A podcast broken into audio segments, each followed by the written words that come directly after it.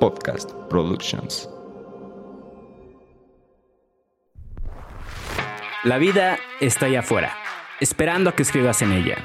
Pero no todos se atreven a enfrentarse a lo que esto conlleva, ya que es sacrificio, tiempo y, por supuesto, huevos. Hola, ¿qué tal? Yo soy Fernando Arguello y esto es Construyendo tu Leyenda, un podcast donde compartiré opiniones y experiencias que te pueden ayudar a construir tu propia leyenda.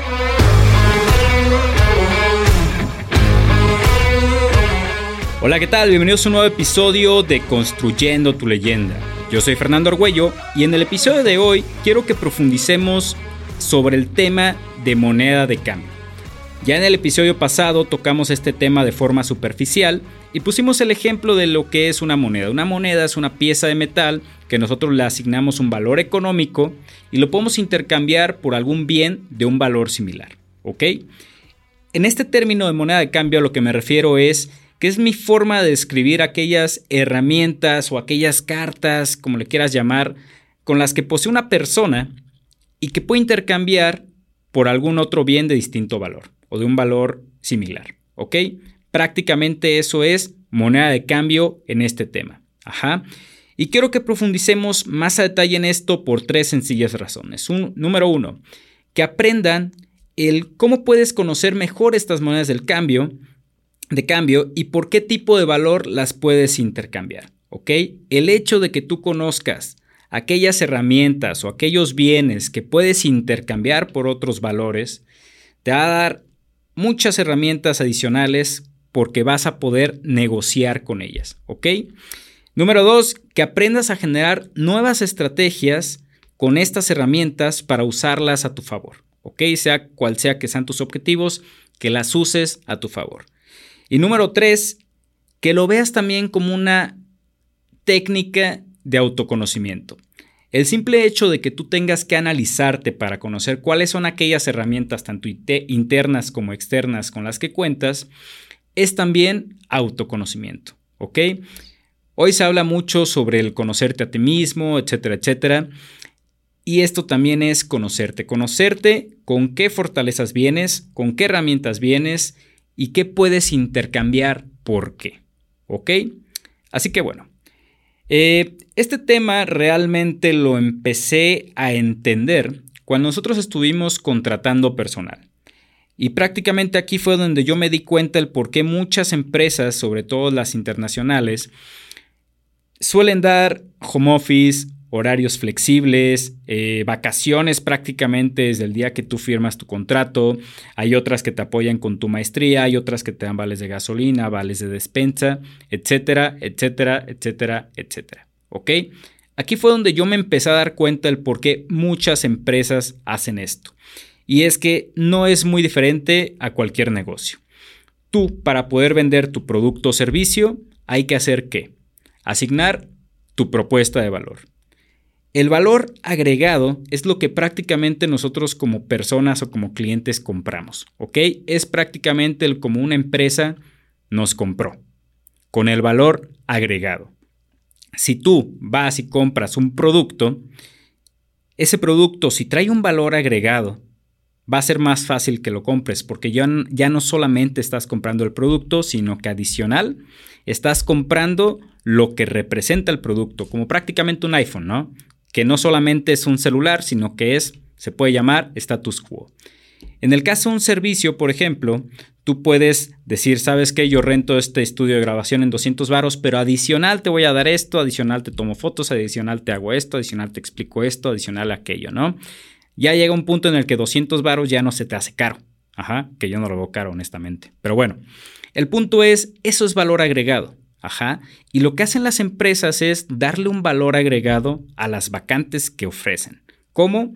No solamente, para empezar, hay muchas que ni siquiera te ponen el salario, ¿no? Sino que adicional te ponen de que va a haber prestaciones de ley, adicional que hay prima vacacional, que adicional vas a tener, por ejemplo, muchas de lo que muchas empresas lo que aplican es no nada más darte tus seis días de vacaciones que corresponden por ley, sino que te dan doce, ¿no? Te dan a lo mejor el doble. Así que lo que hacen es darle valor agregado a la vacante. Y al hacer esto, cuando te toca a ti aplicar a una entrevista de trabajo, algún trabajo, pues, tú ya no solamente estás aplicando por el salario, estás aplicando por todos los beneficios que incluye ese trabajo, ese, esa vacante, ¿ok? Eh, seguro médico, este, cubre el de tu esposa, el de tus hijos, etcétera. Ya es un valor agregado. Así que, cuando nosotros estuvimos contratando personal, fue donde empecé a entender un poco más esta situación. ¿Por qué? Yo como encargado de finanzas, yo era el encargado de que tenía que estar checando de que lo que le fuéramos a pagar a las personas que estábamos buscando, una, fuera lo justo, y dos, pues que no nos fuera a comer utilidad. Ajá. Pero cuando yo estuve haciendo la investigación del cuánto realmente se le tenía que pagar a las personas para dichos puestos, pues yo decía, ¿sabes qué? Pues no va a alcanzar para contratar a todas las personas que se ocupan. Se va a alcanzar a lo mejor para uno o dos, pero no a las que se necesitan. Y aquí fue donde un socio entró y me dijo, no te preocupes, güey, porque pues cada quien tiene su moneda de cambio y cada quien va a tener una necesidad diferente, y es aquí donde está la clave, ¿vale? Así que a partir de aquí pon mucha atención a lo que te estoy a punto de decir. Cuando nosotros comenzamos a ver qué personas podían entrar a trabajar con nosotros o qué perfiles estábamos buscando, este cuate lo que me dijo fue, tú, lánzales que les vas a pagar tanto, pero que van a entrar a las diez de la mañana y van a salir a las cuatro de la tarde. Prácticamente son seis horas laborales, lunes a jueves, y los viernes home office. Créanme que con ese horario, que no cualquier agencia te suelta ese horario, o sea, eh, tengo conocidos que también trabajan en agencias de marketing y trabajan de nueve a seis y media o hasta siete de la tarde. Trabajar de diez a cuatro era una ganga prácticamente, pero era el valor agregado que nosotros estábamos ofreciendo a la vacante por dicho salario. Ajá. Así que fue la forma en la que yo empecé a descubrir que podía yo jugar con las monedas de cambio. Había personas que incluso nos llegaban aquí porque también, por ejemplo, buscamos practicantes. Este, bueno, el punto es de que sí tuvimos distintos perfiles, ¿no? Pero cada quien, el, el hecho de ponerte a platicar con ellos te da una idea de sus necesidades. Ajá. Ahí fue donde también entendí el por qué cuando están buscando en alguna vacante, algún empleo, este, perdón, alguna persona, verifican si es soltero o es casado, porque casado tiene más responsabilidad. Si tiene hijos, todavía tiene más compromisos. Ajá. Si tiene deudas, si está comprando una casa, si esto y si el otro, quiere decir que ocupa el dinero.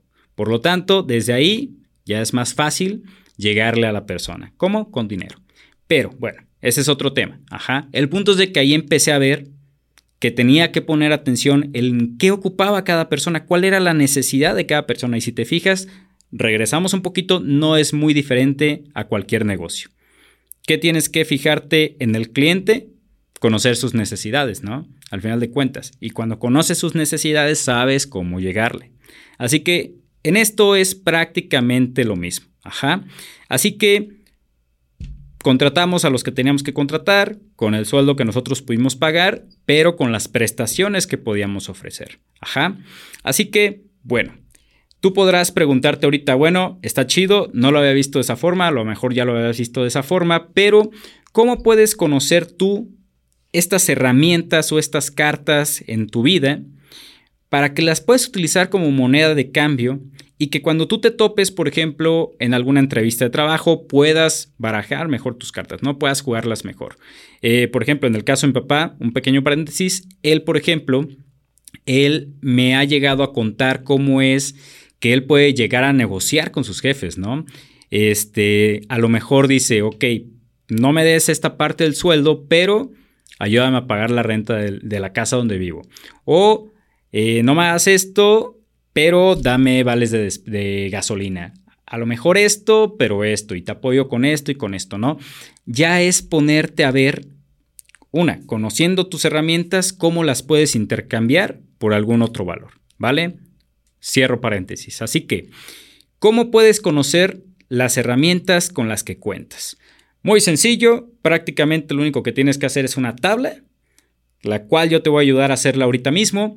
Pero es poner en la primera columna como título herramientas y empezar a escribirlas. Si tú les quieres poner un par de columnas adicionales que digan internas y externas, adelante como tú quieras. Yo en este ejemplo te voy a poner lo siguiente. Ajá.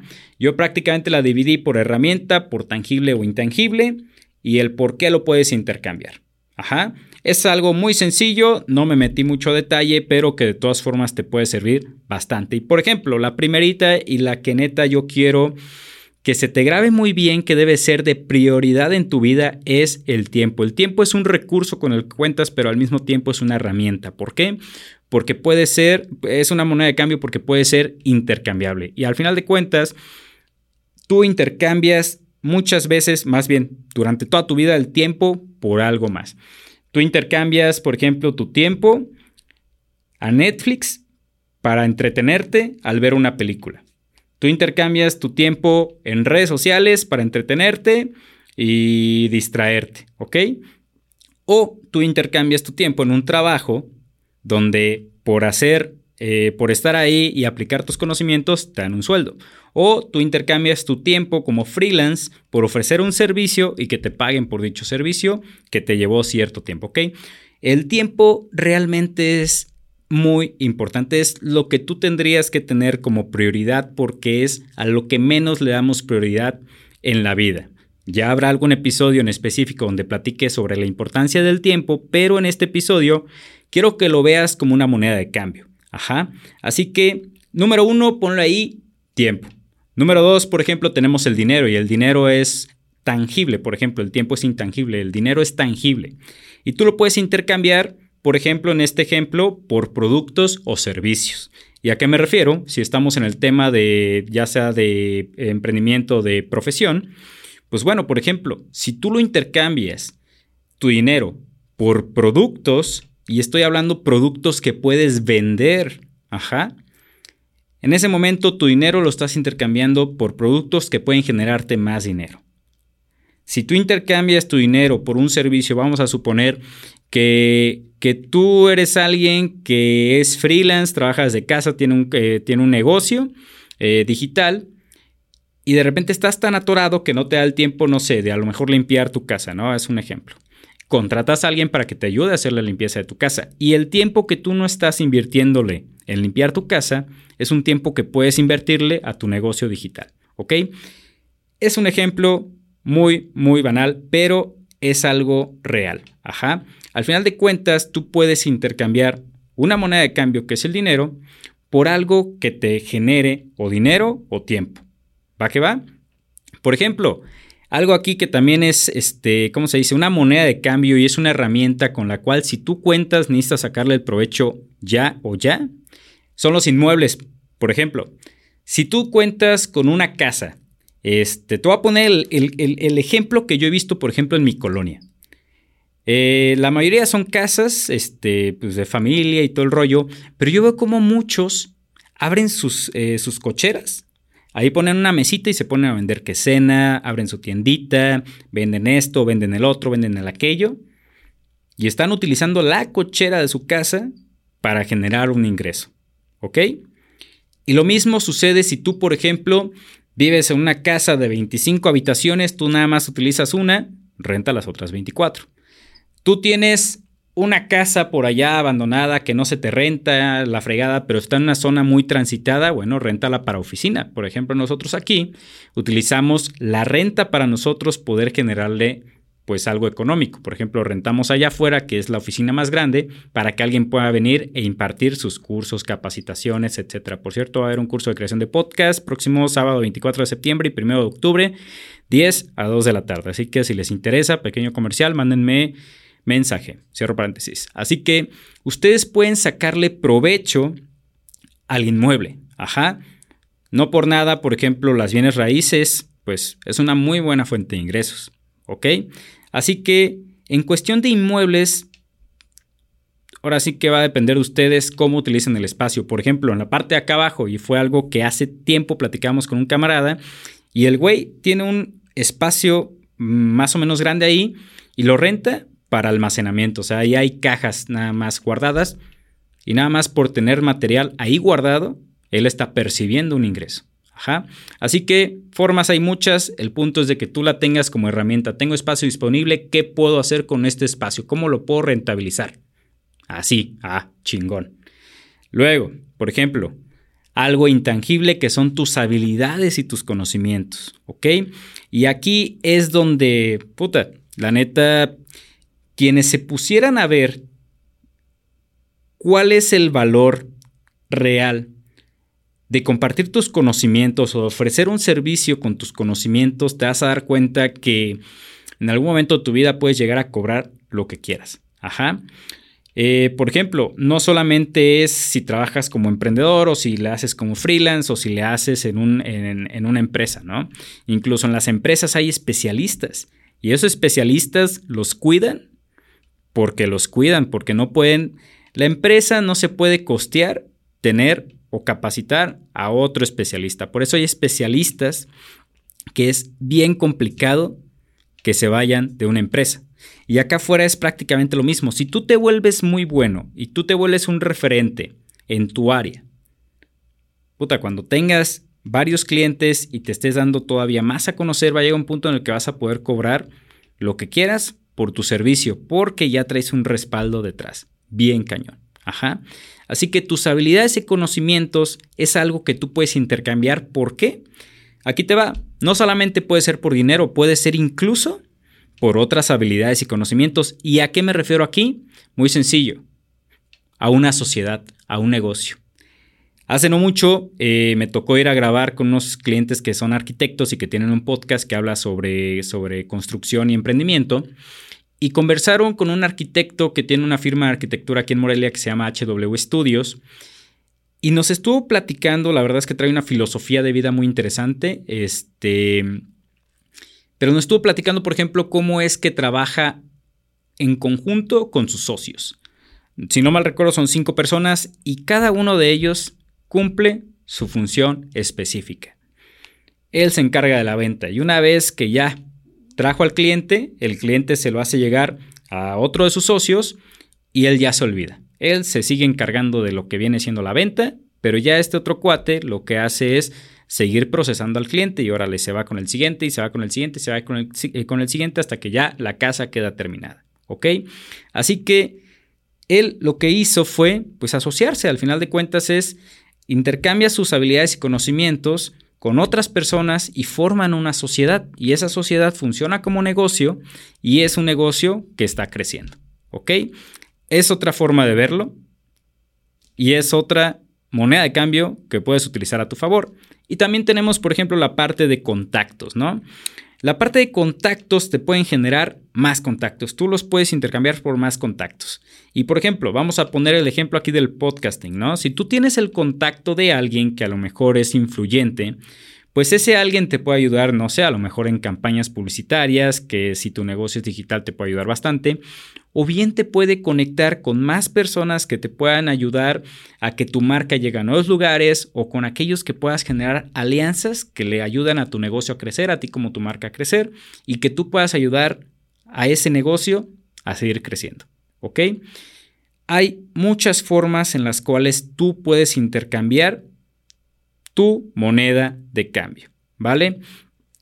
Esta es la tabla que yo hice, la hice muy sencilla, de lo contrario me puedo extender a otros tres, treinta y tantos mil ejemplos aquí.